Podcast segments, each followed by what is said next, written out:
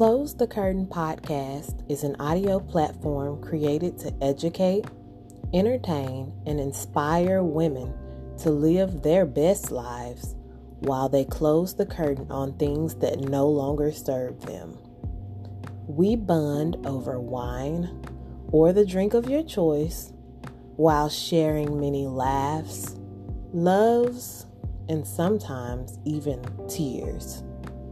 While this show features our opinions, it should not take the place of you seeking professional healthcare advice. Please buckle up and enjoy the show.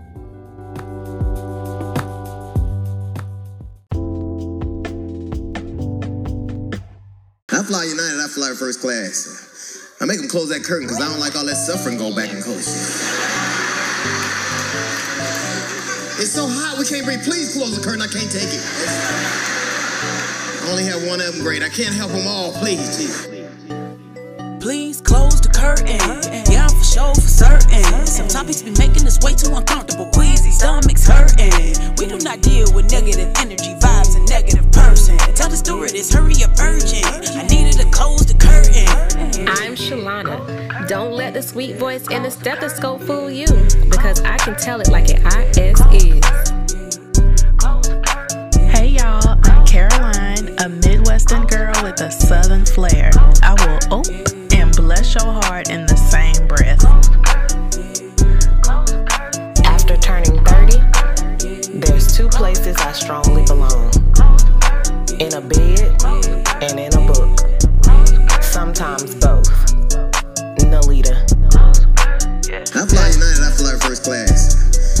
Them close that curtain because I don't like all that suffering going back and coast.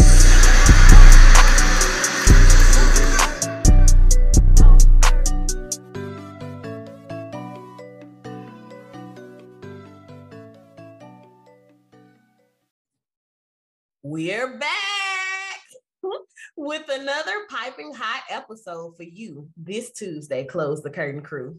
Without a lot of rigmarole, let's get into these icebreakers. So last week, the host of Close the Curtain had discourse about who would take the crown. Let's rewind that back about who would take the crown in a versus match between Destiny's Child and Xscape. Since we couldn't come to a group consensus, we put the question to a poll from our IG and Facebook followers. Here's Shalana with the results. Drum roll, please. Brrrr. Not the drum roll. I'm so weak. So the results are in, and I proudly announce that Xscape had the most votes with 65% of people voting for Xscape, like I said they would. But, but, but let's give Destiny Child their credit because they are a girl group that I enjoy listening to as well. They didn't lose by much, with 52% of voters saying that they would outdo Xscape. So it was 65 to 52%. First of all, I am going to pull a Trump here. I'm going to pull a 45 and say that was rigged. You stole the election. I need a recount of the votes. I need to see them ballots. Because first of all, I know you voted three times with all of your Instagram accounts. I did not. First of all. Uh, Let me get the screenshot from the group chat. First of all, do not storm my capital because I also did. I also did account on Facebook. Now the Instagram page, I don't think it was uh, valid. I will say that because a lot of us, like I saw Nalita voting for Xscape, I saw Caroline voting for Xscape, I saw Roy Nalita's husband voting for Xscape. So those votes don't count. They But on. Facebook, You trying they to don't. but on Facebook, y'all hear I this voter saw- suppression? Right. but on Facebook, there were other people who took part besides us, and the percentage that I got today were based on the votes from Facebook. Okay. Okay. don't storm my capital. Let, I'm taking this to my Facebook. So y'all voted, and it's nothing I can do with the internet's opinion. Op, opinion because I feel like it's some ops in there, but keep my own. But moving right along with this open ended statement. So, ladies, share with me how you'd best finish the sentence. Don't take my black card, but I dot dot dot. I don't know how to play spades. I don't. I can never catch I on. want teacher. you you just you just have to know. You just have to know. people know. Have tried to teach me, but I could never catch on. Because it's nothing like somebody actually saying, "I'm going to teach you these rules." Like, why it's got to be such a family secret? And you got to get set down and say, "Watch." watch us. I still don't get it because y'all moving too fast. You slapping the table, somebody throwing over the cards and doing all this.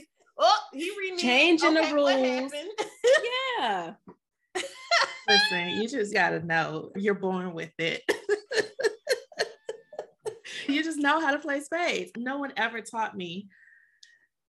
I just know. I don't remember when it happened. I just sat at the table one day and I just knew it's like a spirit that took over me. you just know. Now she praised her ancestors mm-hmm. when they came to her right. they came through on that space table. They sure did.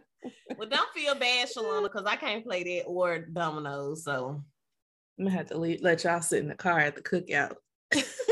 I know. Okay, so, don't don't take my black card, but I put mayo on most of my sandwiches, including hot dogs, smoked sausages, Philly cheesesteaks, and bologna.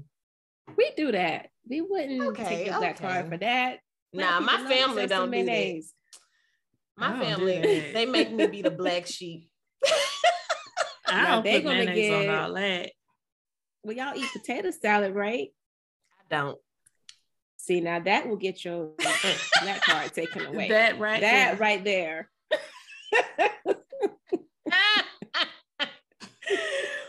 Oh God. That's the one. I don't care about that mayonnaise on that hot dog. Mm. That tater salad, that's gonna get you. I okay, don't y'all know my car's on probation. It's almost gone, right? But I still have not seen the color purple, Love Jones, or Poetic Justice. Look at Shalana face. the look of disgust. I wouldn't tell no one that. Mm-mm. If she Girl. upset with that one, then my last and crowning glory is don't take my black card, but I haven't seen a whole plethora of black movies and TV shows. And I'm not saying, you know, I haven't dropped in for an episode or two, but I mean, I have not finished it in its entirety, not even watched the whole season of The Fresh Prince, Martin, Living Single, A Different World, Family Matters, Good Times. The list could go on, but I'm gonna stop right here because I think we need to stop.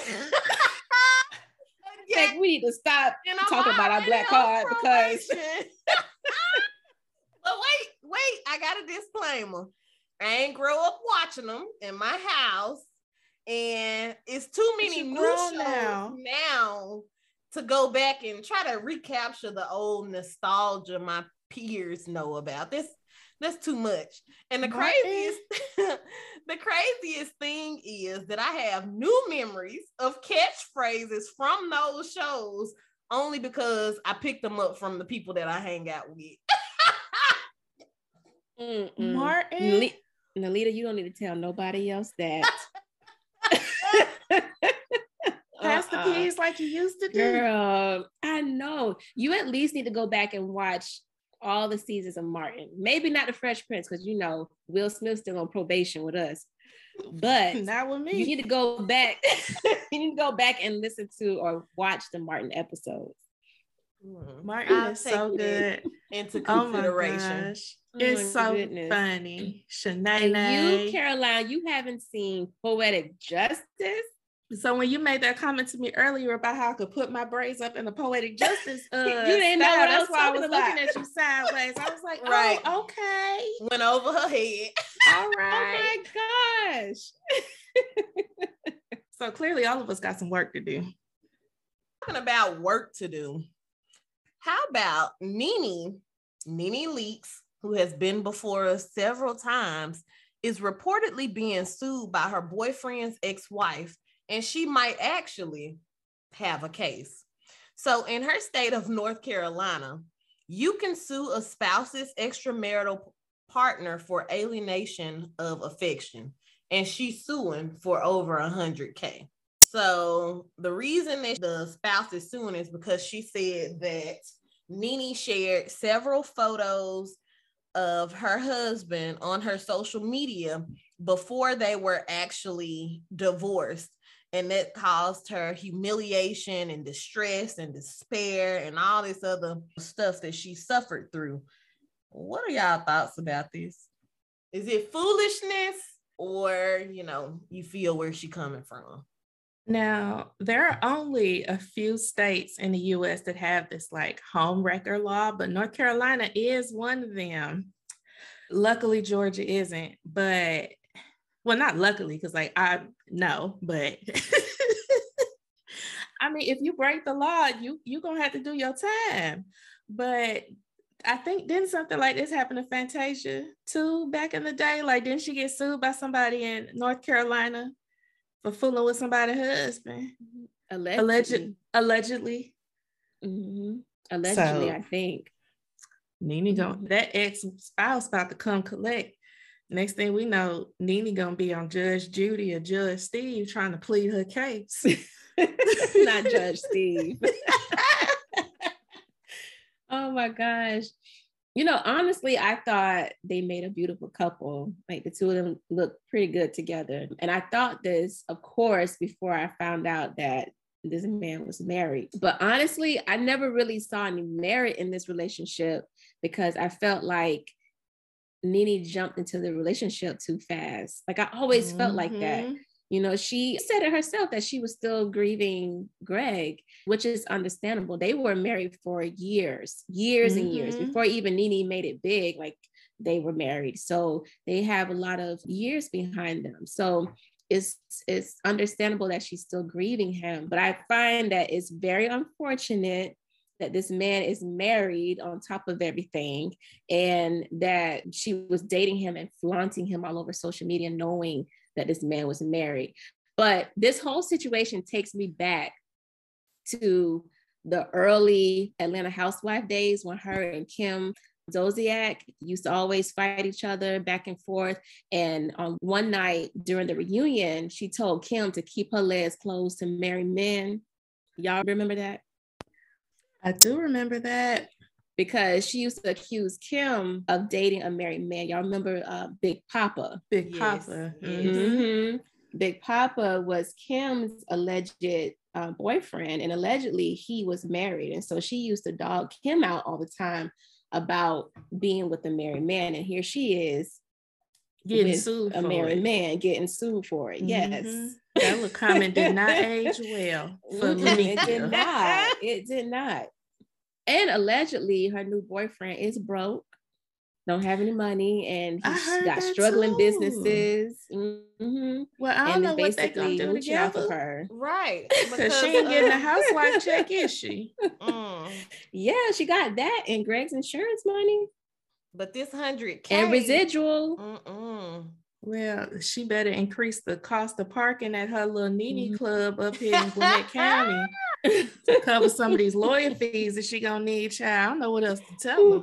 Ain't nobody willing to do that. They gotta pay out an arm and a leg for gas, and she gonna see business really suffering. Talk Mm. about somebody suffering. This mama was suffering almost a heart attack after this daughter sent a picture of a snake wrapped around her neck. So the daughter's caption reads, I took a picture with this big snake last night and sent it to my mama to mess with her. Please read her reaction with the crying sideways laugh emoji. So you already know she was ready for some mess. She said, I sent it to her. Now let me see what she finna say.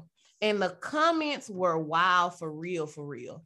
So I was like, what kind of reaction do you think your moms would have to this? And then my co-hosts, you know, I sent them off to do this dirty work, but let me see, did they do it? or did the fear of the Lord that they mama instilled in them from a child? So I asked my task? mom, I asked my mom what she would do if I sent a picture of me with a snake that big around my neck. And she basically said she wouldn't go off on me like this woman did her daughter. But she said, don't come crying to me after the snake bite me. So she was like, don't come crying. Auntie said snake bite got you. nothing for you.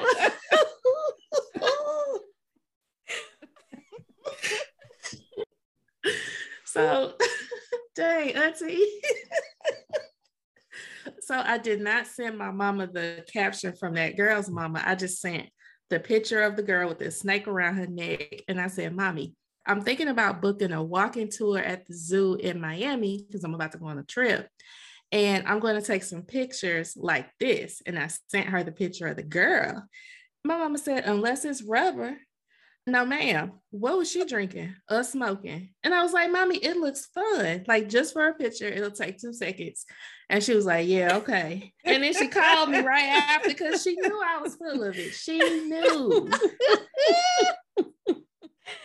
So when I sent it to my mom, she mm. was like, to each his own, but don't think I'm going to be doing it. Any snake that comfortable must be a dead one. And I was just like, my mama get too tame because back in the day, I know she would have responded like this mama. Um, Mhm. the only additional thing my mom said is that she knows her daughter.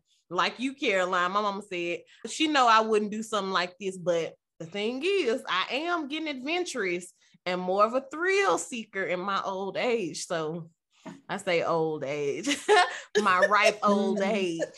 So who knows? Not right now, because I I mean I ran away from a little tiny snake in front of the house. Okay, go But- ahead, put that snake around your neck if you want to. We're gonna cork you, sis, respectfully. but this mom, this this is the discourse she sent her child. That snake could have wrapped itself around your neck. The devil want to take you up out of here. The enemy is busy, and I bind every spirit of death trying to come your way. I rebuke Yes. The enemy. No weapon that is formed against you shall prosper, and every tongue that rises against you shall fail in Jesus' name. Don't show nobody that picture. They're gonna think you have evil spirits around you. Are you crazy? Are you crazy? Are you crazy? She said it twice. God with you. Girl, come from up out of that demonic place. Demonic place. You have lost your mind. You looking dumb. You better pray that spirit off of you now. If I was someone mother, you would not date my son. That looks witchified. witchified got me so weak. yes. And the thing is, everyone does not have mm. that type of relationship with their mama that she gonna spam them with like 20 back-to-back messages about this. But this girl knew when she sent that crying, laughing face emoji that her mama was not with the stuff. The snake. So, you know, I see where the comments going. They all with that, you know, practical parenting mm. and that what's it called? Gentle parenting Gentle nowadays. So they're like, oh, the trauma Mhm. this child had to go through. This child knew what she was doing when she sent her mama. And this she knew it, and she knew her That mom would react that way. She So- knew her mom would react that way. Yeah. I don't think if she felt a negative vibe from this, she would have shared it to social media. So I'm not with the comments that really did her mama bad, but I just Mm. think that it's something. to me, it was hilarious. It- it's just basically yes. what black mothers would say. Yes. Her mom is a representation of black mothers everywhere. When Everywhere. it come down to Yes. reptiles and Yes. rodents, okay? We'll call that thing an evil spirit. honey. Witchified. Girl, come up out of that demonic place. Girl, speaking of a mm. demonic place, as you tend to get a little bit older in age, words just start looking a little fuzzy. I think we all get a little dyslexic on the inside and the outside. So, what's been going around social media is this participation in an adult spelling bee and thinking about which words would get you sat down. So off the dome for me is nauseous. I remember being a bedside nurse and always having to write instead of patient nauseous, patient nauseated. Because not only could I not spell nauseous, my peers couldn't spell it either. And I'm just happy that it works interchangeably. Cause I definitely Oh get sat down. Man, mine is hors d'oeuvres. I cannot spell that for the life of me. I cannot spell it. Just writing these notes, I had to look up hors d'oeuvres about three different times to figure out how to spell it. So hors d'oeuvres and also kernel, not the one that is a seed form, but the other one that's like a military rank. Like KFC. Current. Yeah, like KLV. Yeah, Colonel that. Sandals. yes. How to spell that again? Okay, so I got a couple. Vacuum be stressing me out. Because I can't ever remember if it's two C's or two Oh, U's. But I know it's just it's come at the end of that word. I just don't know where the other C or the W.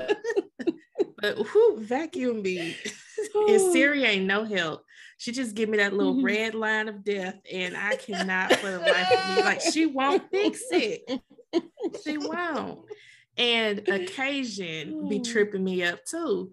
Cause like Mhm. you can't tell me a second S don't belong in that word.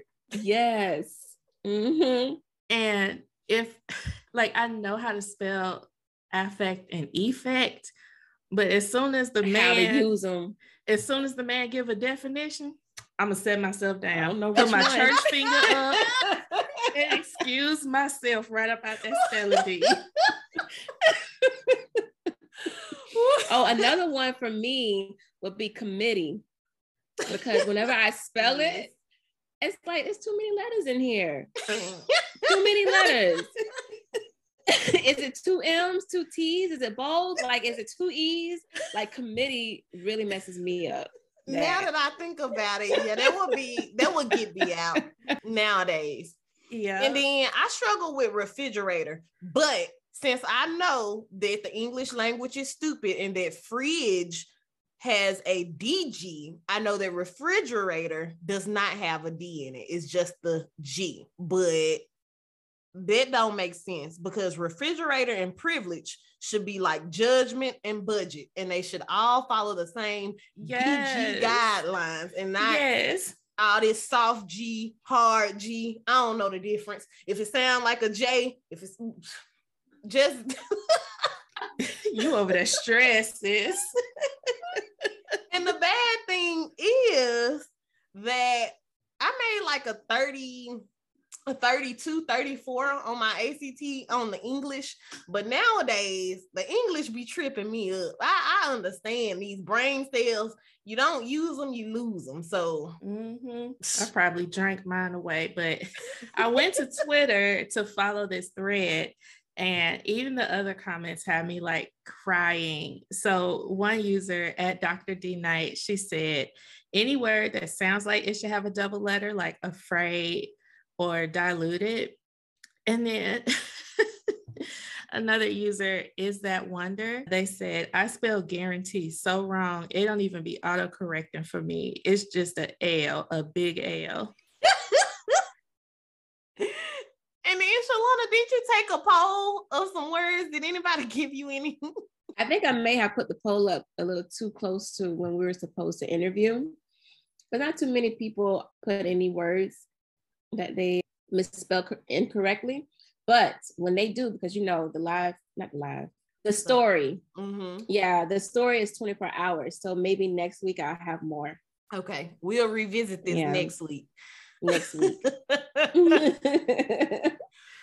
Talking about revisions, these official rules and revisions for the 2022 cookout took me all the way out. What is just some of y'all favorites from the Grio this past week? Oh my God, that whole article had me on my knees screaming and crying. Like every time I went back to reread it, it was like even funnier than the first time I read it. But when they talked about white people, and they was like, the committee First of all, they had this like black committee right. made right. up of like two aunties and and then somebody else. I'm gonna read it to you. Let me read it right quick because I got it pulled up.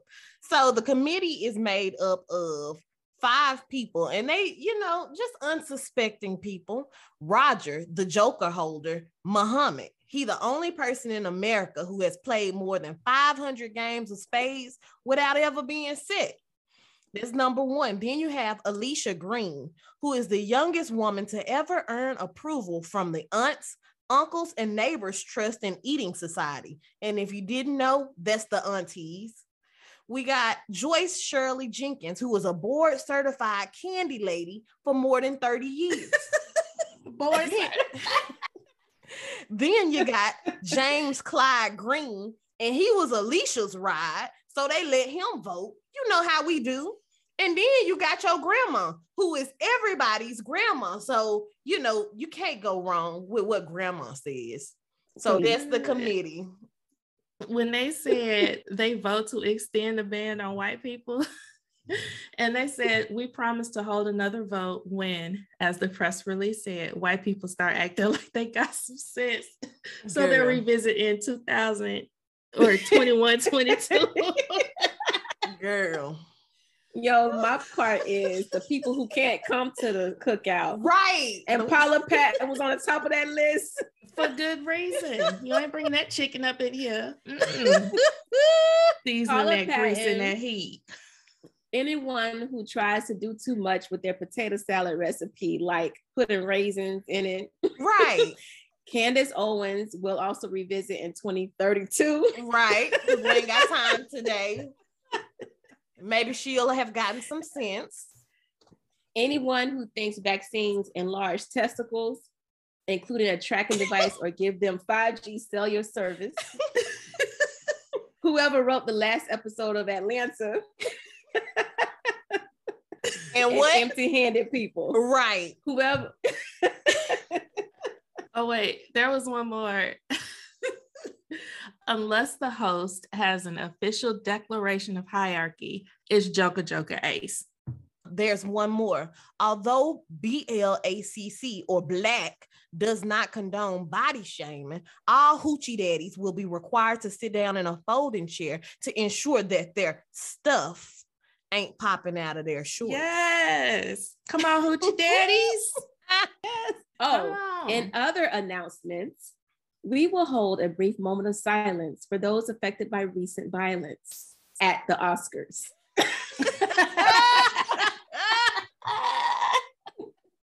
to prevent muscle and spine related injuries, we are asking all elders to stretch before engaging in any TikTok dances with younger family members. In other announcements, because of the increase in the price of gas, the number of people who are asked to bring ice will be doubled this season to prevent anyone from having to run to the store.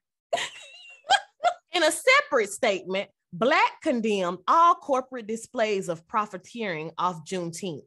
They noted how they always have to hear about how white people love MLK every January and drink out of fast food cups and blazing with black fists every February. Although they didn't specifically mention Walmart, the closing prayer included a special request asking Jesus to look over anyone who eats great value ice cream. Wait, In wait. other announcements, I'm so weak. In other announcements, while many states have legalized marijuana since the last cookout season, the designated smoking area is still way over there.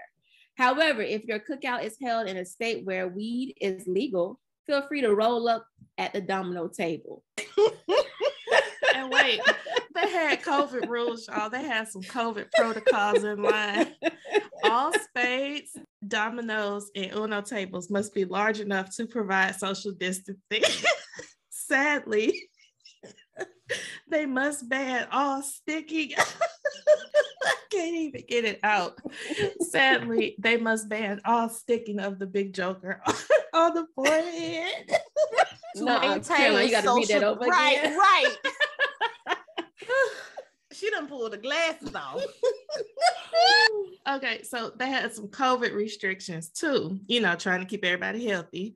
They said for gameplay, all spades, dominoes, and Uno tables must be large enough to provide social distancing. Sadly, they must ban all sticking.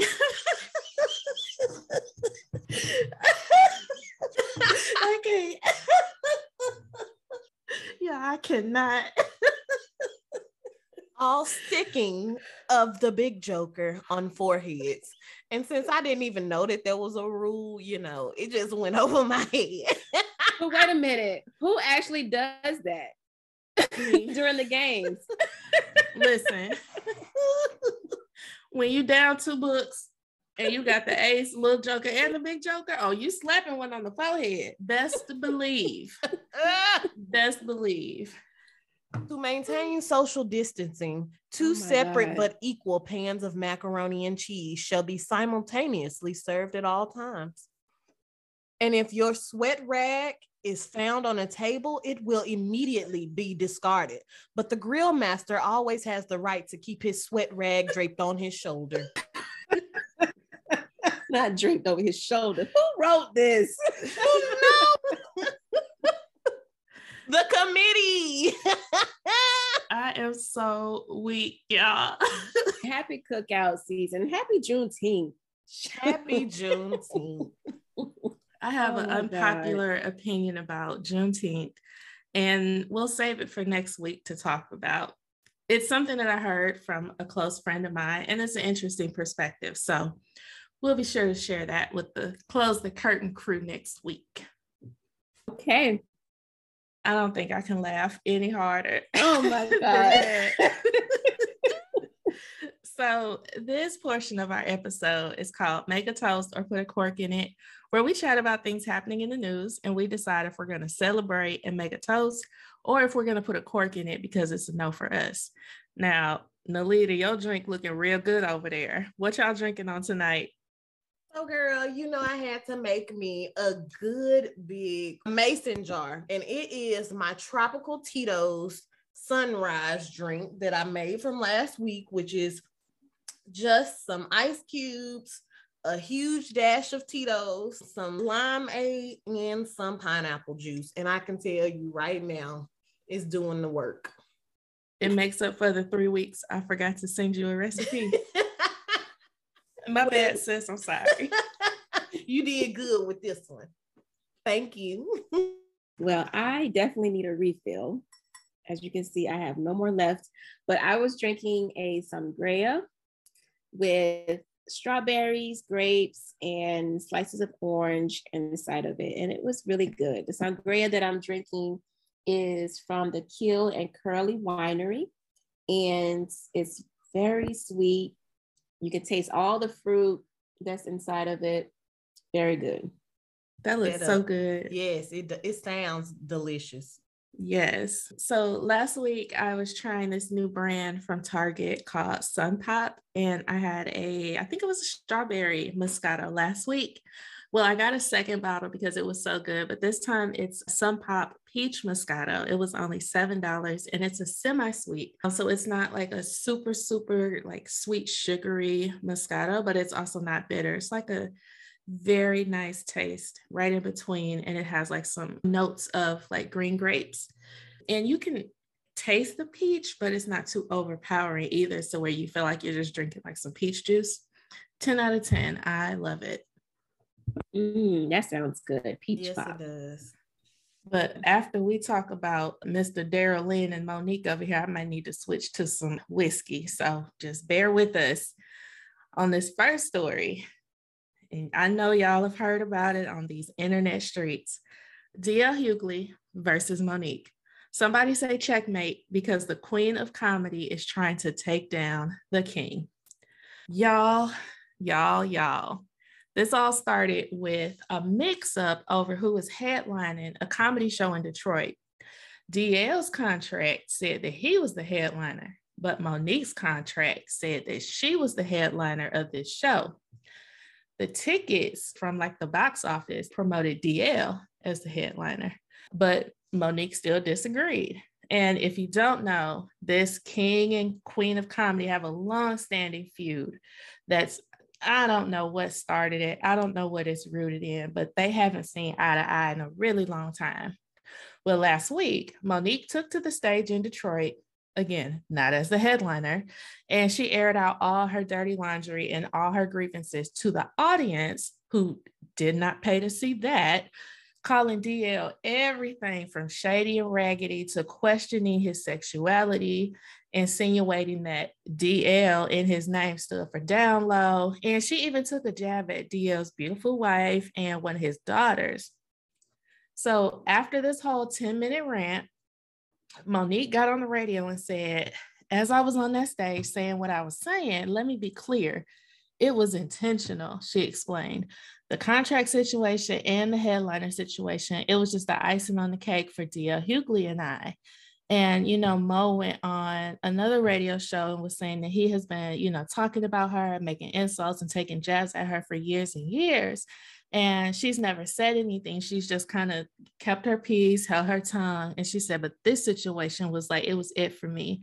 And so, since he has been publicly castrating me for so long, it's time for me to set the record straight. So, I'm sure as y'all seen, they have both taken to Instagram over and over and over again to show receipts of who was supposed to headline, DL showed the performance memo. Mo showed her contract that looked like it was drawn up on a Greek scroll from the biblical times. But it, it really looked like her husband, who's also, I think, her manager. It looked like he drew up the contract using like their studio or brand or whatever. Either way, somebody goofed because they both thought they were headlining and there was only one headliner. And after days of back and forth and other celebrities like Steve Harvey and nephew Tommy adding their two cents, this has become the new comedy beef that no one asked for, and it might need to be handled at the cookout this summer. Whew, y'all, I'm so tired of both of them, but we love us some Uncle Darryl Lynn over here. But we have also corked both him and Mo'Nique in the past. Y'all have heard DL Hughley on this show week after week in our opener, but as y'all know, nobody is safe from the cork or a toast. So, who gets the cork tonight, ladies? What do y'all say? I really don't want to have to give it to Mo'Nique, but I am just, I mean, she knew, like, even if the contract said that she was going to, you know, be the headliner, it was obviously more ways to handle that than what she did. Like, in the whole time before she could have addressed that when she knew what the company was selling, saying that DL was going to be the headliner. She could have addressed that when she got to the venue. She could have addressed that by not trying to be so many minutes late for her set to try to force them their hand into changing the order of the comedy show. And then when she goes on to refute what DL said on his podcast, she talks about all the different ways he has disrespected her and why what she said in her comedy set had to be said and why she wanted to make him feel this way. And oh, you know, I wasn't really saying that he's on the down low. I was just joking. Can he take a joke after all the jokes he put out there. You both are comedians, but some stuff, I mean, I really feel like it just really shouldn't be touched. And I mean, go after a comedian, but why you got to pull his wife into it? Why do you have to pull his dog, his children? Like that is that's low.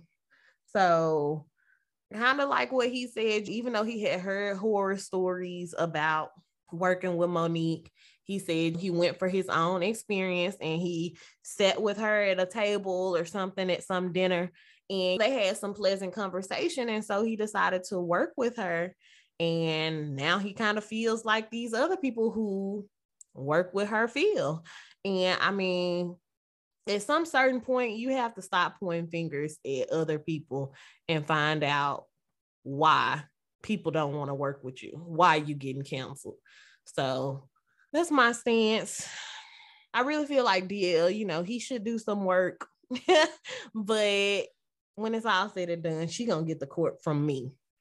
Yeah, I agree with you, Nalita. I just think that with this whole situation, there is so much to unpack with all of this drama because it didn't stop at the stage. Like after Mo'Nique got off the stage, she did like three different Instagram lives and DL Hughley was posting things. So they were all just going back and forth. So there's so much to unpack here. And I think the situation got, it, it just kind of went way out of hand. It, it became bigger than what it should have been. But I'm throwing the whole wine bottle at Miss Mo'Nique because when you look at the whole situation, I think that neither of them were at fault because apparently they were both told the same thing. You know, Mo'Nique had a contract that stated she was the headliner. And of course, the jury is still out on the validity of that contract because, like Caroline said, it was drawn up by her husband and her management company. And then DL had a written documentation from the promoter that he was going to be the headliner. And not only was he supposed to be the headliner, he had control of the order of the show. He had all of that. So, in my opinion, they both were bamboozled by a janky promoter in Detroit. okay. and, First of all, don't be putting all that emphasis on my second city. Wait a minute. Janky. Yes. She said what she a said. Janky promoter in Detroit. And her beef should have not been with DL, but it should have been with the promoter and and her manager, which is her husband, who she calls affectionately daddy, mm-hmm. which I think is mm-hmm. the weirdest thing. Or just like DL said, she should have approached DL about the issue, but instead she went on stage with a vendetta and she had a obvious agenda to damage DL's reputation, another black man. And while we're on that topic, when you think about all the people who she has gone after, they're all black men and women. Oprah, Lee Daniels, Tyler Perry, you know, at this because those are the only really, people trying to work with her. Yeah, well, that's true. That's true. For and I culture. think she's doing all this because she can't get her way. You know, it's not because of her issue with DL in the past and blah blah blah, all that stuff she said on her lives. It's because she didn't get her way. And she had a temper tantrum on the stage. And that's basically what it was. And I listened to DL's response to Mo'Nique, and he referred to her as an arsonist and the reason why is because she literally got on stage, spent most of her time lighting it on fire. And, and then after that, she watched DL as he performed for his fans after being humiliated by her. She sat there and watched it. That made me so disgusted with her. And what made matters worse to me is that on her IG Live, that she did with her husband. They went live to justify what she did by bringing up DL's past. You know, DL has a, a show, I think it's a podcast or either a radio show. And on the past, he shared about how his daughter was violated by one of his friends on the show. And he didn't do anything about it. He knew about it, but he didn't do anything about it because he wanted to salvage his relationship with his friend. And he talked about how he regretted that decision and how he was wrong for it. And, and, you know, since then, DL and his daughter have, have made amends, you know, and they've gotten over that. But Mo'Nique recently brought the issue up in her most recent IG Live to prove her point that DL doesn't care about Black women. Why would you do that? Like, to me, that's where I draw line with her. Like I felt that was the most disgusting act. I don't care how disrespected you feel. Your alt is with the person who you feel wronged you, not with their family. You know, so I just, I don't know. She gets zero stars from me. Zero stars. I am really torn. I am very, very torn on this because when I look at it at face value, it's like there's a Black woman who has been wronged. And from her vantage point, she was wronged by a specific person. And who am I to tell someone who has been wronged how to defend themselves or how to stand up for themselves and how to, you know, advocate for yourself. Right. If this was any other Black woman, like I would never tell them as a victim how to like advocate for yourself and defend yourself. And I think that because Mo'Nique has the reputation that she has, and we've talked about this on the show before, is the issue what she did, or is the issue the fact that she's Mo'Nique and did it? Because you can't tell Black women to dress a certain way in the airport, and you can't sit up on your platform and complain about us wearing bonnets and pajamas in the airport trying to catch a flight at six in the morning and then turn around and like question this man's sexuality and say things about his wife that I refuse to even repeat on this show because it wasn't for the sake of comedy, it was for the sake of disrespect. So a part of me wants to say, you know, I'm not here to cork Mo'Nique because I'm not here to tell a Black woman how to advocate for herself and how to stand up for herself. But I'm also very, very tired of Mo'Nique being the aggressor and the victim in the same situations, because this is how she behaved with Lee Daniels. This is how she behaved with Tyler Perry, Debra Lee, Will Packer, Ebony Magazine, Netflix, Whoopi Goldberg, Steve Harvey, The Breakfast Club, Roland Martin. Like she has done this over and over again. And at some point, I feel like I have to say, like, enough is enough. Like, Mo'Nique, this is not how you handle your business. But again, how would I feel if me as the victim, someone told me how to stand up for yourself? Oh, this isn't the right way to stand up for yourself. This isn't the right way to, to handle this after you've been wronged by someone. So I'm really, really torn on wanting to cork her. I, I I'm still mad at her for trying to tell me to take my bonnet off in the airport. I just still stuck on that. But I've also met Mo'Nique in person. We were both shopping in a store and I met her. She was out with her daughter shopping and she was so nice and so sweet and funny. And she was just very soft and kind. And I know that the person that got up on that stage is not the person that I saw in the store who wasn't trying to be like, oh, that's Mo'Nique. Can I have a picture? Like she was real low key, but she was still like, she knew I knew who she was but she still was just like, oh, that's so cute. You should get that. You should get that. That's really cute. You know, and so it's like, y'all, I don't know. Like, I totally get where y'all are coming from, but I don't know if that's the stance I want to take against another Black woman. You know, I understand where you're coming from, Caroline, but when you look at her track record, everybody can't be doing you wrong. Everybody can't be.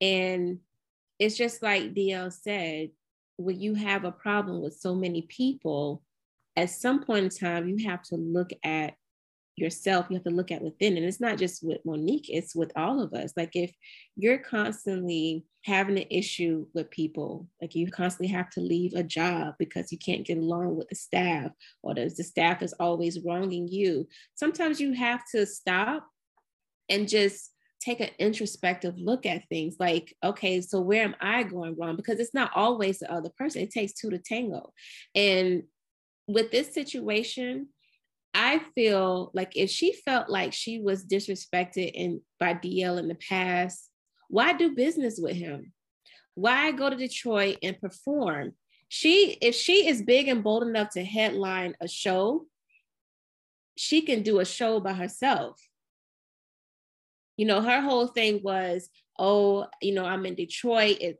Detroit is home, and I didn't want to let my people down. But you're about to do business with someone who has disrespected you, who you don't like, and blah, blah, blah, blah, blah.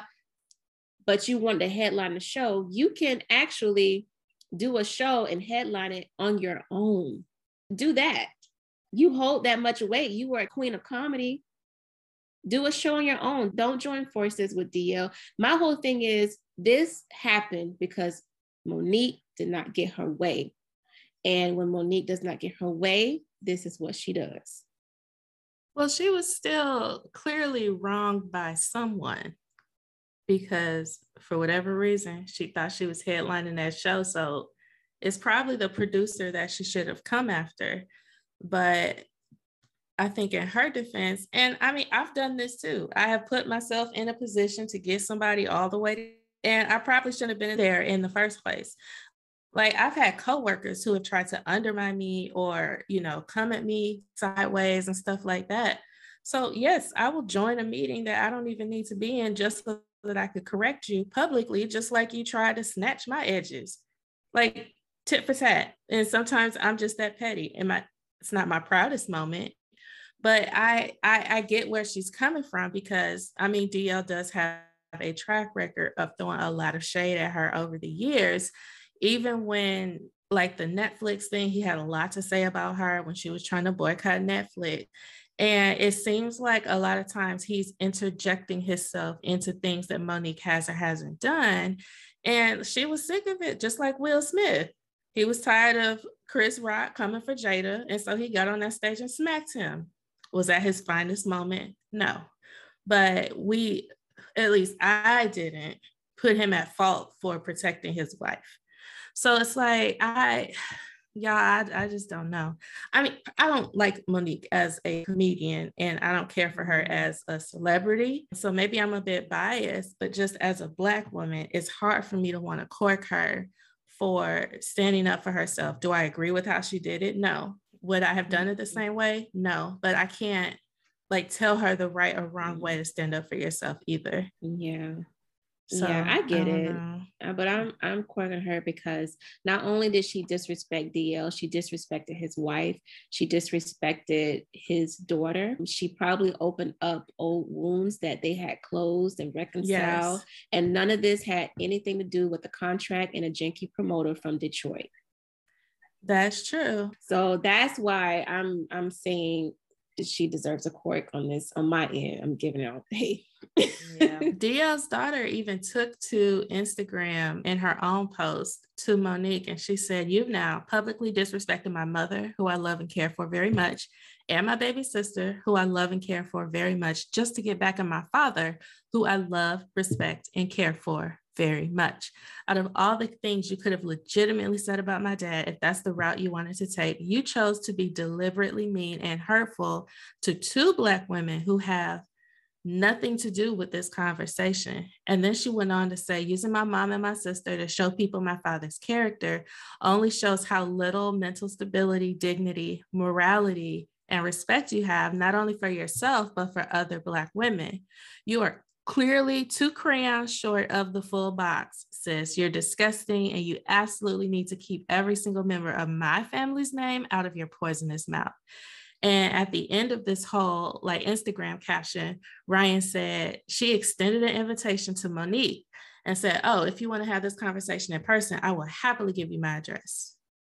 Like I said, I'm still corking her, but whereas some of the things I feel like she really did need to talk to DL. I don't know that it would have went anywhere because you know when she talks about the time that she went on to like his podcast, his show, she did an interview or whatever. And when they asked her that question about would you rather your husband have sex with Lee Daniels without a condom or with some other woman, I don't even know her name, Stephanie somebody, with one. And she was like, Y'all trying to run game. Let me wait on DL. And then she talked to him and he was like, This just how we do it here. You you can mm-hmm. like it mm-hmm. or not. So I mean, why you gotta play that kind of like would you rather? Why it's gotta go all like this and you finna air the show? So obviously you know the show never aired. Because she I had mean, a problem with it. But i was listening to another podcast and they said that that particular show that she was talking about it's they do that. It, it was a very raunchy show so they do things that way. But my whole thing is is that you have to read the room and read your guests you know if your guest is not really for that then you basically alter your questions a little bit to make them comfortable. So i can i can get where she might be angry because she kind of felt like dl didn't stand up for her. But at the same time again i ask if this man disrespected you in the past and you have a vendetta out on him or you don't like him why do business with him Yes. Why? When you yep. can hold your own. Well, I think to the point of the podcast show that you were talking about, why didn't you do your research ahead of time to know that this was the kind of show that you're going on? Because even the three of us, before we consider joining someone else's show as, you know, guest host for an episode or something like that, they are thoroughly vetted before, you know, we just get on somebody's platform just to have some quote unquote exposure and make sure that they're aligned with what we're aligned with here at Close the Curtain. And I I think we all can agree that Mo'Nique has the worst manager of all time. And he does not have her best interest at heart. And I think that really a lot doesn't. of things that have happened to Mo'Nique may not necessarily be a reflection of her character, but it is definitely a reflection of the decisions of poor management. She had no business going on the Breakfast Club. Yeah. Because the way she tried to get Charlemagne together about that Netflix thing, like that was a mess. Trying to go hmm. after Netflix was a mess. Girl, ain't nobody finna pay you $10 million to do a stand up by yourself. And you can't even hold your own in Detroit, where you're not even from, by the way. Stop claiming my second city as yours. You are from Maryland. It's a lot. I'm tired of talking about Mo'Nique. Yeah, it's stressful. It is stressful. She's stressful. And I'm trying to give her a whole lot of grace you know, black woman to black woman. But honey, I'm still side eyeing you for trying to tell me to take my bonnet off at the airport when you trying to give us that speech in a bathrobe. In other working news, Elon Musk is trying to take over the world one remote employee at a time. As the world continues to wait to find out if his Twitter buyout is officially going through, Elon Musk is taking a bit of time to focus on his other company, which feels like a side job to him now, Tesla, specifically its workers. So, in a company wide email that recently got leaked online, Elon Musk told his Tesla employees that remote work is officially a thing of the past because employees pretend to work. Just as Tesla employees were returning to work from the long Memorial Day holiday weekend, they were in for a shock when Elon Musk informed them that remote work is over. According to the New York Post, he sent a company wide email demanding that all employees return back to the office full time, while telling all of them who were not happy with the announcement that they could leave and pretend to work somewhere else. Parts of the straight to the point email read, quote unquote, anyone who wishes to do remote work must be in the office for a minimum, and I mean minimum, of 40 hours per week or leave. This is less than what we ask of factory workers. And if there are particularly exceptional contributors for whom this is impossible, I will review and approve those exceptions directly. Moreover, the quote unquote office must be a main Tesla office, not a remote branch, unrelated to the job duties, he wrote.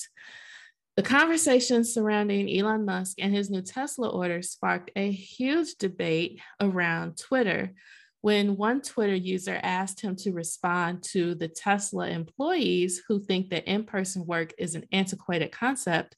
Musk tweeted back and said, Well, they should just pretend to work somewhere else.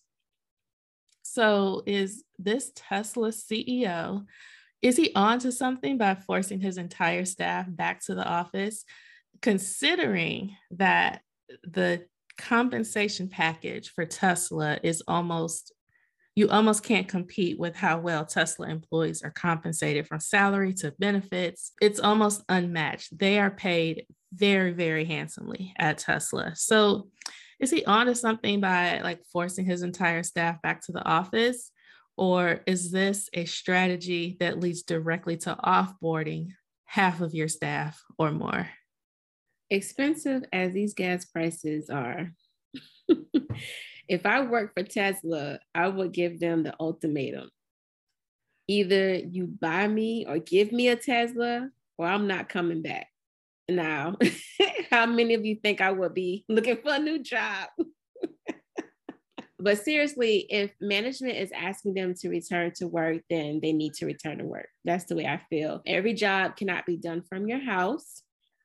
And selling cars is one of those jobs. Unfortunately, I'm in the same boat. I cannot work from home. And so I feel like car salesmen and people who work in automobile businesses cannot work from home because I feel that just like healthcare, automobile businesses is a personal hands-on job. And I think that you have to be in person for that because how can you help someone test drive a Tesla from home? so if that is what the job requires and you are looking to work from home, then you need to find another job. Now, people are up in arms because the same CEO told his Twitter employees that they could work from home. But with Twitter, I would imagine that you could work from behind the scenes. You don't have to be in person to do that type of work. So I think this is a whole different ball game when you think about Twitter. But when you do car sales and you know, and automobile sales, you I think you have to be in person for that. So I, I guess I'm toasting the decision of the CEO. If he feels that this is great for his business, then you have to do what you're being told. That is one of the downfalls of not having your own business. Right. I was just going to say the same. Like you mm-hmm. are living out his dream, his vision. And unfortunately, he's looking at the productivity or lack thereof. and so if it's all going down, hey, how can he get more of these cars out here on the street? He obviously feels like he needs the people to come in. And I've never looked at what Tesla employees make. Maybe I should ask Roy because he could work from home. He's software development. He might have a nice little check working from home for Tesla. So maybe we should look into that. But if you don't have that specific job category, and like Shalana said, you need to work from home, you got to do what you got to do. Start putting out your fillers because he said it's a cutoff date. And if you're not back by this certain time, you still gonna be looking for a job somewhere else. So unfortunately, it's his business. And I'm not gonna necessarily toast him, but I can't cork him either. I'm kind of in the middle because I feel like working on site is not for everyone. But when you know that your business is, you know, not handling this well or whatever, and it only went to this for COVID restrictions, it is what it is. You got to do what you got to do. So I ain't gonna toast him, and I ain't gonna cork him. you gotta do something. what? Uh, Caroline didn't do nothing on that last story. You ain't say nothing. I mean, if I had to pick, I'm a cork. I'm a always cork Mo'Nique because like I don't like. I don't think she's funny. I don't like her as a celebrity. So I'm a always cork Mo'Nique. She's a sweet human being. You just say in practicality for this. Every story we have of Mo'Nique, she will get a cork from. It's like automatic. It's an automatic cork. It's like a workflow at work. we talk about Mo'Nique. It's a cork for me. Okay, I guess we have disproved that theory. She came back after some time and, and, and court Mo'Nique. So I'll say, I guess I'll toast him because it's his business. He told you, he gave you some notice, either get in the facility or find another job. Yeah. And I'm toasting to Nalita. But one of the things I am corking though, and I think you may have read this already, Caroline, but he said that anyone who wishes to do remote work must be in the office for a minimum, and I mean a minimum of 40 hours per week or depart Tesla. This is less than we ask for factory workers. So he's saying that as if 40 this hours is, a week is not a normal it's, work. Yeah. Job. Girl, I saw that too. I ain't even I ain't even think about it this time, but yeah, I saw that. I was confused. Yeah, but 40 hours a week is a typical work week for Monday through Friday, eight hours a day. So he's saying that as if he's doing them a favor. Oh, you have to work at least a minimum, you know? And to me, that's that's a full work week. Right. So what so basically he's otherwise? saying come back. yeah. And then he said, did he say it's less than what he required from factory workers? Mm-hmm. So then what the factory labor. workers doing? Yeah. 60 to 80, girl. I ain't getting no rest. so that's what mm-hmm. I'm working. Baby, I am going to buy a Tesla, pick up Elon Musk, drive him to Trader Joe's so I can cork him with every wine bottle in that damn store. There ain't no way you finna force all these people back to an office. You done lost your mind. You have lost your mind. And I don't like the way he's talking to these people either. Like, who are you to say that working from home, you're just unproductive and you don't get any work done? So go back to work or else. It's or else for me because I'm picking up and getting the hell out. But studies have shown over and over and over again employees are happier at home, they are more productive at home, and they get more done by having the flexibility and the freedom to work on their own time from home. Now, if you're selling cars, you're going to need to be at the dealership. That's just what you signed up for. If you're a repair person, you need to be in that garage because that's what you signed up for. You have to be in a space. But for someone like human resources, or for someone who works like on the IT or the tech side or in marketing, you don't need to be in an office to do your job. And if you're that worried about micromanaging your employees, you need to check on like why you have the need to micromanage them. We're all adults.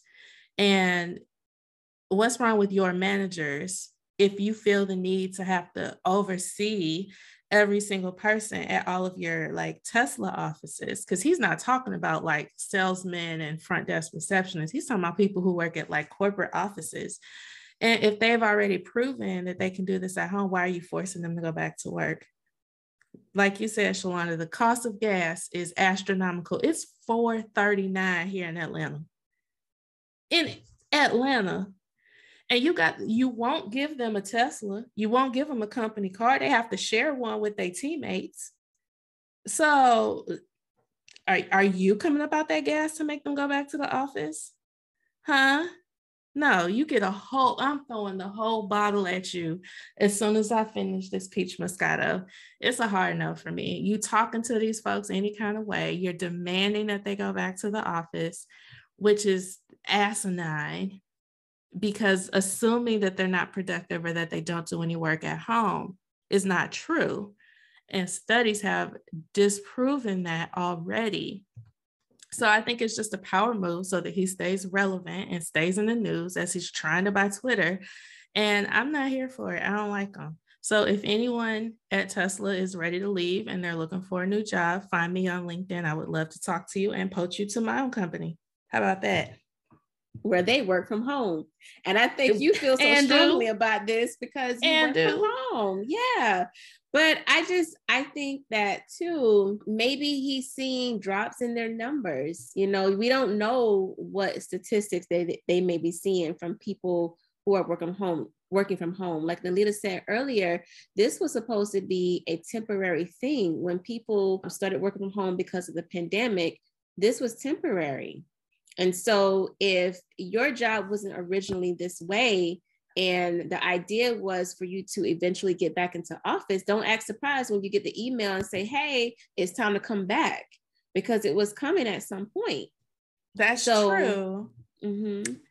But a lot of other tech companies like Twitter, Facebook, or Meta, or whatever they're calling themselves these days, Slack, and several other tech companies have decided to make work from home permanent because they don't see a need to have everyone forced back to the office. Like even my company, right. I work remotely, but we do have offices in Miami and Toronto and a few other places around the mm-hmm. world. What we've learned is that employees are happier at home. And mm-hmm. while there is some benefits to being in the office, we have made it um, required to come in two days a week, and the rest is optional. You can come in if you want to, mm-hmm. those other three mm. days, or you can stay home if you want to. And we decided that we can find a healthy balance of keeping employees happy and giving them what they want. Also, realizing that the cost of inflation and the cost of gas is out of this world Um, but you still get what you need from being in the office a couple days a week for training and workshops and development and software updates and all that kind of stuff. But we found a way to make it work because we listened to our employees and we realized that that's what they want. And it was bigger than a CEO just trying to demand that everybody go back five days a week. I'm not here. And I know, it. and that's because it worked for those companies, but maybe yeah. it's not working for Tesla. Well, he'll see you when know? these people either drop mm-hmm. out and he be you know, it's a now hiring sign outside of Tesla. Exactly. Or the people flock back because they getting paid so much. But I want to know. Mhm. So anyone listening to our show, if you got the deets, let us know. Since he said the minimum of 40 hours come back in, then what is the required or expected amount of hours that you're working if you're working in Tesla corporate and also as a factory Right. worker? Because I want to know. And I'll yeah, just, I'll just if it's more than 40 hours. won't catch me boundaries but i'll just end with this if it's a matter of saying that something's not working or productivity is low or we need people back in the office so that we make sure that they do work that makes me question your operations and your management team because all of your competitors both in the tech space and in the auto industry have successfully transitioned to working from home or a hybrid schedule. Nobody else is forcing employees to go back in this manner. So, if that's working for so many other companies within the same industries, like in tech and in auto, what's inefficient at Tesla to make you want to force these people back to work? Something's not right operationally in how you run your business or how you manage people it's not necessarily the fact that you just assume everybody's at home doing nothing because we not. Yeah, and I can see that, and I, I definitely get what you're saying. But also remember too, when you're home, there's a lot of distraction, you know, and that can also affect productivity as well. Because, for example, not in the work industry, but a couple of my friends are teachers, and they realized that when their students were at home, a lot of their students who were excelling started to fail because of distraction. They weren't showing up to class.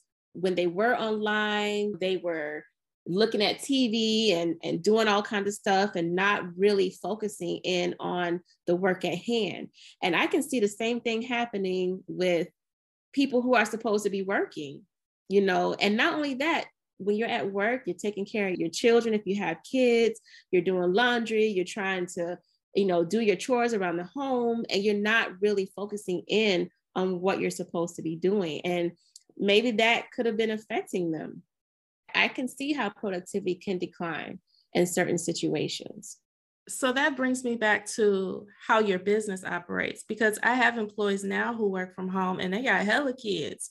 And like we've gotten on calls where I can hear the laundry in the background, or we've gotten on calls to talk about something and they're cooking lunch, or we've had to push a call back because they just want to take a nap because they're sleepy and we've had to reschedule something. And like for us and our company culture, like, and I, I know we can't speak for every company like this. And I'm not saying we're perfect, like we all right. But as long as you get the work done, I don't care when you do it or how you do it or where you do it. I don't care as long as the work is done. So like me, I like to sleep in until about 9 30. And I like kind of roll over and start my day and start working at like 10 and sometimes i need to take a midday nap because i'm still adjusting to some you know changes to my antidepressants and anxiety meds. So i need to take like a two hour nap around two o'clock in the afternoon but i can come back around 7 30 or 8 and bust out the rest of my work. And that flexibility works for me. Like my boss has like two kids and a foster child and like she needs a lot of time in the middle of the day to get the kids from school get them situated get them lunch and all this stuff. And like having that flexibility works we still get all of our work done. No one's breathing down our back about being in the office. And honestly, being a Black woman in the office is tiring and stressful. Ain't nobody got time to sit at the water cooler listening to Tom and Harry talk about their weekend and ask me all this other foolishness. Like, I, I don't like being in an office because it is stressful and it's exhausting. So I always side eye companies who want to force people back because it says a lot about how you trust your employees. And as adults, there's something, to me, there's something wrong operationally when you can't trust your employees enough to work without you watching them. Yeah. But is it trust or is it this was a temporary move and now it's time to come back? it was a thing. temporary move, but a Mhm. lot of us have seen how beneficial it can be. And so a lot of us have Mhm. just made the adjustment to say, this actually worked better than we thought it would. Let's just keep it that way. Mhm. But also, a sales might be down because we're almost in a recession. Inflation is high as I don't know what. No one can find a house and no one can afford rent. Who's trying to buy a Tesla in the middle of all of that? And that's not the fault of your employees who work from home. Talk to Uncle Joe at the White House about that.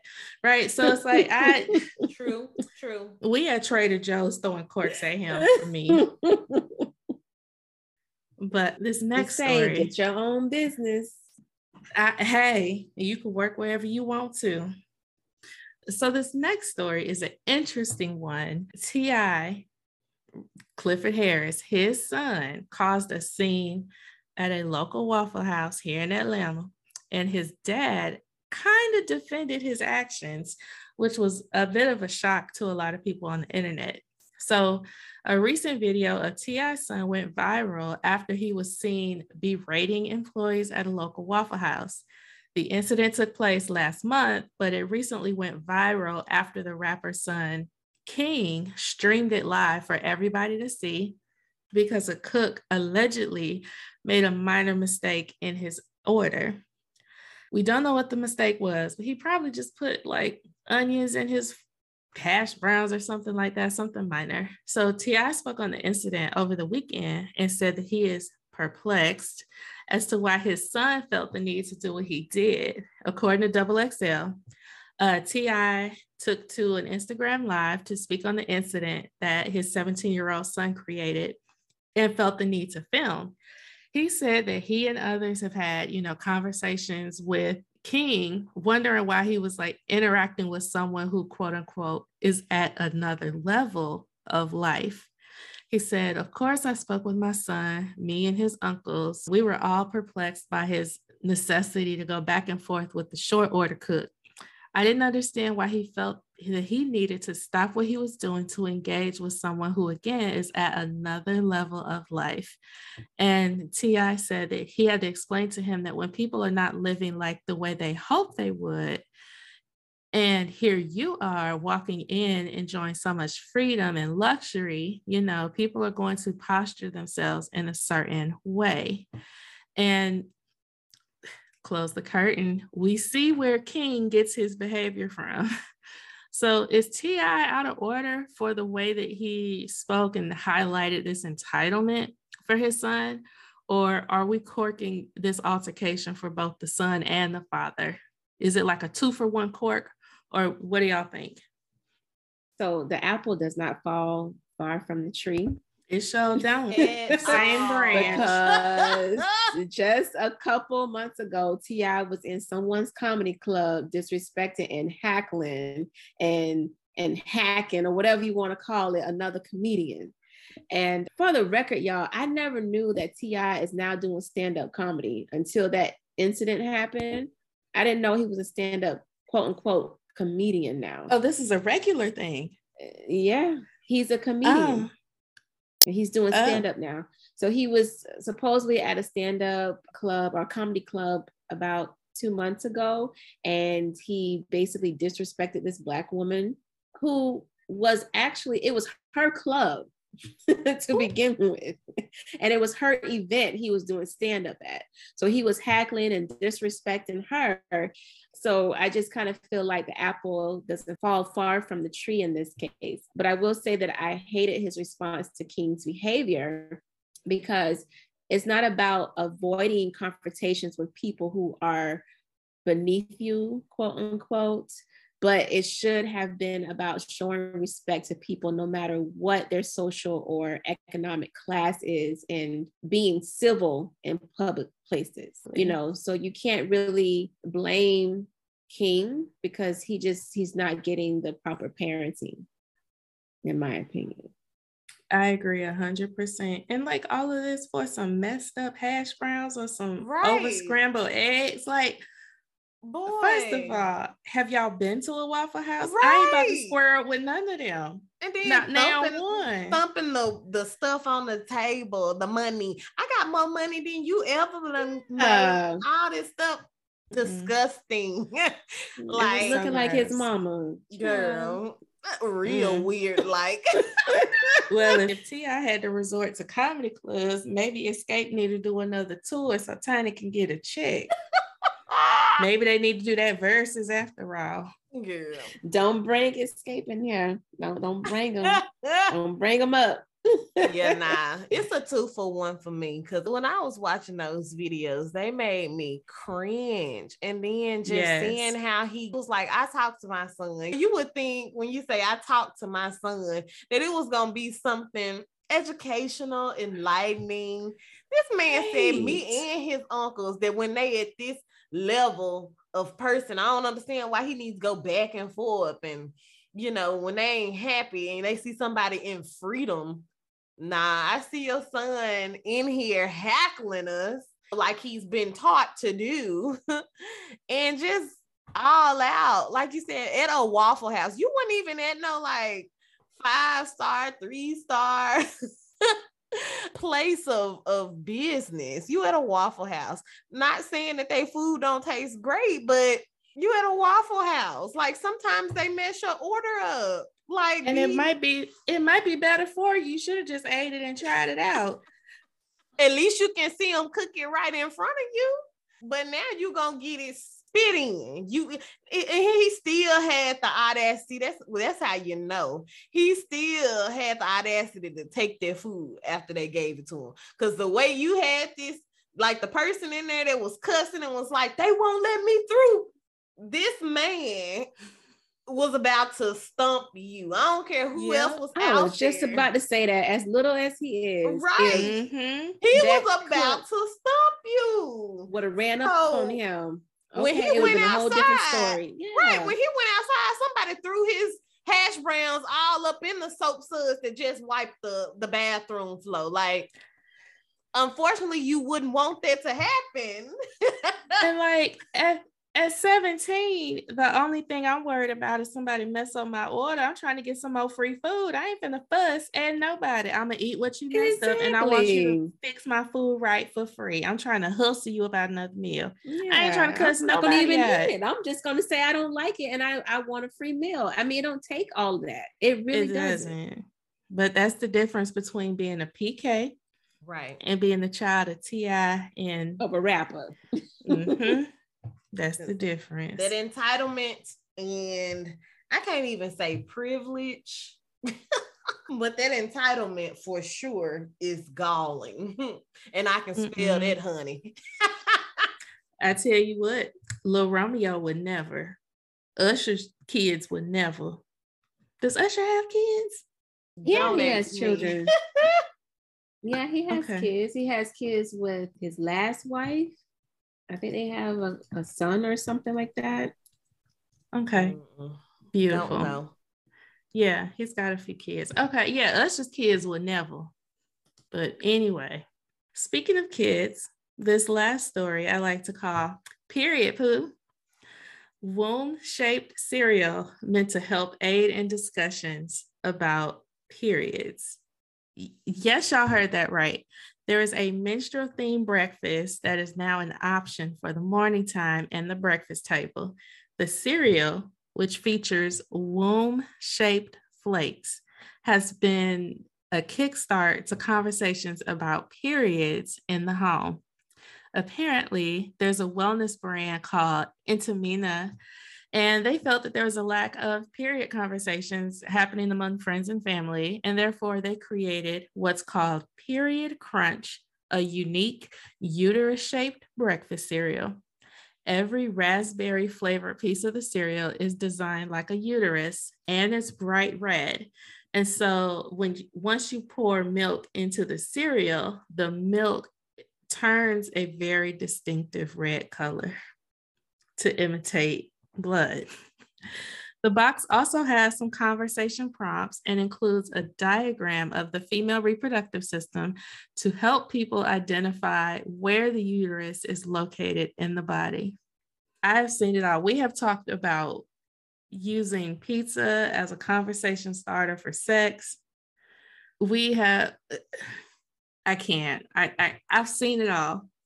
Is there any way because like, i get where they're coming from. Like i understand trying to create healthy conversations about periods because it's not something that all parents are comfortable talking to their children about. Like we've we've discussed that before too. And shalon i know you've talked about this on your eavesdrop podcast as well. So is there is there any way is there any chance we can find a way to toast them Yep, they can bring it in the classroom, biology or something, one and done. Like I can't even see this cereal making it past just one experience.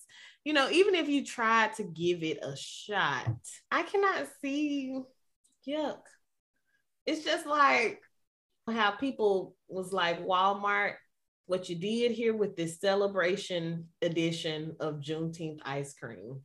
It's not gonna work, buddy and I can just see it getting ripped off, not even put on the shelves because it's just so, you know, with the womb shaped flakes. At first, I was like, hmm. But when I just pulled up this article and read that every raspberry flavored piece is designed like a uterus bright red and it dyed the milk a distinctive red color, no, no way. I mean, I lost me at the milk. Right. any mm-hmm. hope for me was gone after that because this is not Lucky Charms. Like, taste the rainbow. no, no. I, nope. I see what you're doing. My sister Caroline, she usually can stretch something. She can put her HR hat on and you know, pull something from nowhere land, but even this one has got a stretching this one. I, I, I can't. I, I'm not trying to eat uterus Cheerios in the morning with red milk. But it is a conversation starter because you got us going. I mean, Yeah, I'm gonna say, what the hell are you eating? That's the conversation. Mm-mm. no, just I would- even making my- this. What does my husband look like eating some period cereal in the morning? Mm-mm, this is nasty. This ain't ever coming in my house. Mm-mm. Right. You ain't even got to put the ugly crying face filter on me because let somebody I know bring that around Mm-mm. Instacart better not ever show up to my door with this. as an alternative. So what cereal company is supposed to be making this? What cereal company is making this? I don't know. There's a wellness brand who like created the cereal. So I don't know if they partner with like a General Mills or a Kellogg's to make this. Yeah, it's a no for me. You know, I'm here for period equity and women's rights and stuff, but this this really, really, really took it too far. And I'm definitely corking this for sure. I'm definitely corking it. It, it, It- I can't see myself eating this. I can't see myself telling other people to go buy it. It's It the, the shape of the cereal looking like uteruses and bloody milk. good. For me, I cannot. I can't. Like, I feel so like these people who are trying to be all inclusive, they really need to sit down and talk to women and, and talk to people in the medical field to find out other ways that they can. Because I'm open for the fact that they're trying to send a message out, but this is not the way. This is gross. It won't make it far, I'm sure. No, I just looked up a picture because Caroline was like, it don't even look good. It doesn't. You show right. Ugh, I wish I could show y'all a picture of it. Or you, Car- Shalana, just look it up. I mean, General. No, I saw the picture. never. The cereals are shaped like a uterus with ovaries, the little So, uteruses. but and you each, said the milk is dyed red like menses. Uh-uh. yes. It's, a, it's a no for me. Ugh, and I mean, I thought that they was gonna have little flakes. I don't even see no flakes. All I see is the uterus shaped cereal flowing out of the bowl, laying around it. So anyway, listeners, go and look up hashtag period crunch. Child, don't even do it to yourself. Just save yourself. really, for real. oh my God. General Mills would never. Kellogg's would never. Mm-mm. Post won't even do it. Right? Or the great value well great value brand might. They just might. They might. Don't put it past them look. No the pantry won't. Right. That's target. Show good and um, gather. They sure won't. Mm-hmm. so we have made it to the sidebar segment of the show I like to call this segment the meat and potatoes of the show because this is the time where we talk about the matters of the heart. Celebrity news and gossip can be fun to explore, but we definitely need something that can help us get through the week and through this thing that we call life. With today's sidebar, we are going to explore the following question As Black female millennials, how can we assure that our voices are being heard in a society that tries to silence us? When I brought the question up to the group, Nalita's response was the relevancy of this question should be obsolete in our day and age, but it continues to make slow progress. And I definitely agree with that because what led me to this discussion was an article that I read by Eliott C. McLaughlin. The title is Book Banning in the US. These are the authors of color who censors are trying to silence. And I'll read a short paragraph of the article. It says Young adult authors of color are fed up of being targeted. They're sick of seeing their books bogusly labeled critical race theory or anti police they're incredulous at claims their words make kids uncomfortable. They're done seeing their books challenged or banned over what they see as insincere claims about vulgarity, violence, or sex. They're exasperated with feeling singled out. Groups that monitor censorship, including the ACLU, PEN America, American Library Association, and the National Coalition Against Censorship say it's more than a feeling. Since the killing of George Floyd, a Black father, by a white police officer, experts see Black and Brown authors increasingly becoming the quarry of, of would be censors, they say. So, what do you ladies say about this type of censorship? I think that no matter what we do or no matter how far we progress as a Black society, people will always try to silence us because they see our voices as a threat to their comfort and to their um, contentment with life right? And so it just it plays into that fear that people have of people of color where they see you know black men as aggressive and dangerous and they see black women as like angry and too emotional and things like that that will always exist. I don't see it ending anytime soon especially looking at the way these young children speak about you know black bodies and how they you know interact with black people. They're being raised to be racist and that cycle is going to continue. I think as it relates to us, especially Black women, I think it's really important that we have confidence in our own voice. And, you know, not just in the things we say, but in the stories that we tell, because you never know when your story could be the one to save somebody else, right? Someone is listening for your testimony while they're waiting on their own breakthrough. And so when it comes to trying to be silenced as, you know, as Black people, it's important that we still continue to share our stories and continue to be those creators and those people who, you know, inspire other Black people because no one else will do it for us. That's one. And two, our messages are not for them. They are not our target audience when we think about you know the books that are being deemed like critical race theory we share those stories for us. And it's important that we continue to do that despite what other people will try to censor or discourage or you know remove from bookshelves. We just have to be very consistent and be very loud and very confident in our own voice because the more we amplify and lift up each other it won't matter who's trying to shut us down because we will always protect our own voices. That is so true.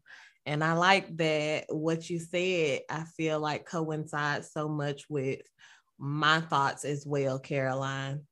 So, as I was reading this, first of all, I had to stop reading the article because it was just so heavy, just so heavy. The same stuff over and over again, because, like I told you, Shalana, it is just, you know, such slow progress. And with them always trying to ban, always trying to silence. It's just like you want history to be repeated. But as Black female millennials, we already have so many different things that set us back. Number one and two, respectively, being being Black and being female.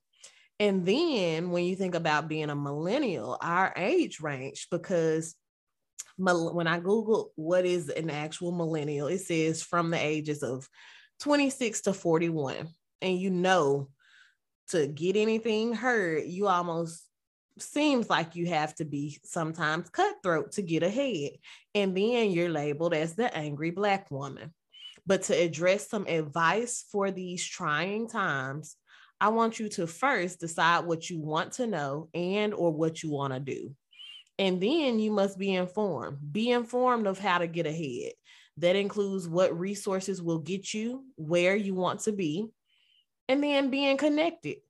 Who do you know and who do they know? Network. Family and friends is for more than just having a good time and escapism. And then you need to advocate, advocate, advocate. You might be doing well or you may have made it. Share how you got there, your journey, so that others can start ahead in the privilege game. Don't hoard your successes because you think someone is going to steal your business model. If you don't work for your vision, that's what's going to hurt you, and vice versa. And stop believing the lies that you heard or you've seen all your life and are still seeing today. You matter, your story matters, your vision and your dreams matter. So, whatever you have to do to stop feeling like you don't deserve to be where you are or are an imposter, do it. Because of them, we can. And that includes all our ancestors, our peers, all of the people who don't for real know who we don't for real know, but we adopted them as our aunties, our uncles, our sisters, our cousins, because of the work they have done to have someone who looks like us make it to where they stand. We made it. And every step we take in the right direction is an advancement for our people, no matter how grueling it is and how long it takes. I believe we will have been in and continue to occupy the spaces that we only dreamed of before. And as I typed this, I had some, some tears in my eyes because that is my dream and it's my reality, and I'll make it so. Yeah. And I agree with both of you ladies. And I think, you know, as I read the article, I became a little emotional. And like you said, Nalita, it is a lot to unpack because I think that this whole notion of banning books from schools that enlighten communities about the African African American culture is why we continue to have the same issues in this country as it pertains to race, because no one is really trying to learn about one another. If we do not allow books about Black people by Black authors in our school system, our communities will remain in a quote unquote sunken place. And so, you know, and I feel like a way to keep our voices heard is to demand respect and demand that people listen to us.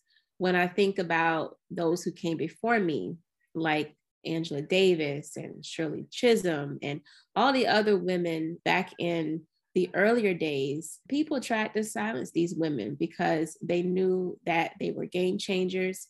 They knew that when they spoke, people actually listened. And Angela Davis was thrown in jail. And some people laughed at Shirley Chisholm when she ran for president, but that did not stop them from speaking their truth and getting their message across. And so they found other avenues because even when Angela Davis was in jail, she still got her message across to people who would listen. And now, as millennials, we have so much more than they did at our fingertips. You know, we can write a book, we have social media, we have more freedom and privileges. You know, it may not be all the freedom that we want, but we have more than what they did back then. So I really feel that we have no excuse, honestly. You know, we we shouldn't allow setbacks and we shouldn't allow barriers and adversaries to stop us from speaking our truths and, and walking in our truth. So, you know, never let the opinions of others discourage you. And that's where I'm coming from today. I love that. And it reminds me of something I saw on Instagram a long time ago. And it said, do not take no from people who cannot tell you yes in the first place. Mm-hmm. Yeah. That's yeah, a word. Definitely. It is a word. It definitely is a word. And I just want to, you know, if the authors who books were banned out of the school system might be listening to our podcast today, I just want to encourage you to keep writing. Keep writing, keep pushing your books, you know, make sure that they're not only in the school system, but you know, make sure that they are in the bookstores, that they're accessible to our community because we want to read what you have to say. You know, I, I just want to encourage and uplift those authors who who are discouraged about their books being taken away uh, out of the school system. Yes, because the reason that you mm-hmm. did it was because you saw a population that was not being adequately served. You saw a mm-hmm. population mm-hmm. that did not draw you in and did not make you be as creative as you could be because you weren't seeing people like you and your story was not getting told. So continue to write those stories that we so desperately crave. Stories that tell of our history and our of our past and also stories that are just fantasies for our people of color because we deserve to see ourselves as more than just trying to escape slavery and these historical bounds and and chains that we have always been portrayed to be in. We deserve those stories like someone um wrote in this article like harry potter and the prisoner of whatever the case may be or mm-hmm. like you know there are fantasies that people of color deserve to be in and i'm here for it. So keep writing them absolutely. And if you ever need a podcast to share your story hit us up because we would love to have you. For sure. So ladies this has been another awesome episode close the curtain. Thank you nalita. Thank you caroline. And to our audience we wish you well today and throughout the week. And as always, thank you for hanging out with us to the very end. We are so grateful for your continued support and be sure to join us next week, same time, same place. Peace.